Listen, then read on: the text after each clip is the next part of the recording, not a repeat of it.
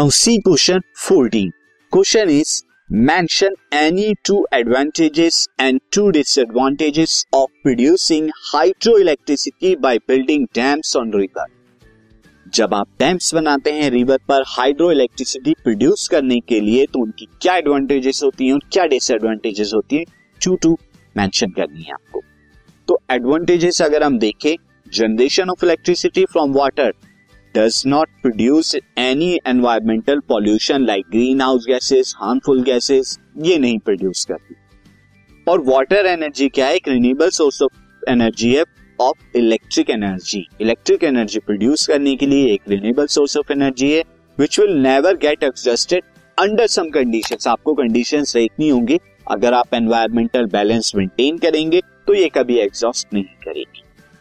जबकि डिसएडवांटेजेस अगर देखें तो डिसएडवांटेजेस ये हैं और vast variety of flora and fauna get effective जब डैम्स बनाते हैं तो वाटर लेवल राइज करता है, और जब वाटर लेवल राइज करेगा तो आसपास के लैंड मास जो होगा, वो सबमर्ज हो जाएगा, यानी पानी के अंदर डूब जाएगा। तो वहाँ रहने वाले पेड़, पौधे फ्लोरा एंड फोना वो क्या हो जाएँगे? इफ़ेक्ट करेंगे। साथ ही dams can be constructed only at limited number of places हर जगह डैम्स को नहीं बनाया जा सकता। ये इसकी एक लिमिटेशन है। कुछ पर्टिकुलर रिवर्स पर ही हम डैम्स बना सकते हैं, वो भी उनकी एक कुछ खास पोजिशन पर, हर जगह नहीं। This podcast is brought you by Hubhopper शिक्षा अभियान अगर आपको ये पॉडकास्ट पसंद आया तो प्लीज़ लाइक शेयर और सब्सक्राइब करें। और वीडियो क्लासेस के लिए शिक्षा अभियान के यूट्यूब चैनल पर जाएँ।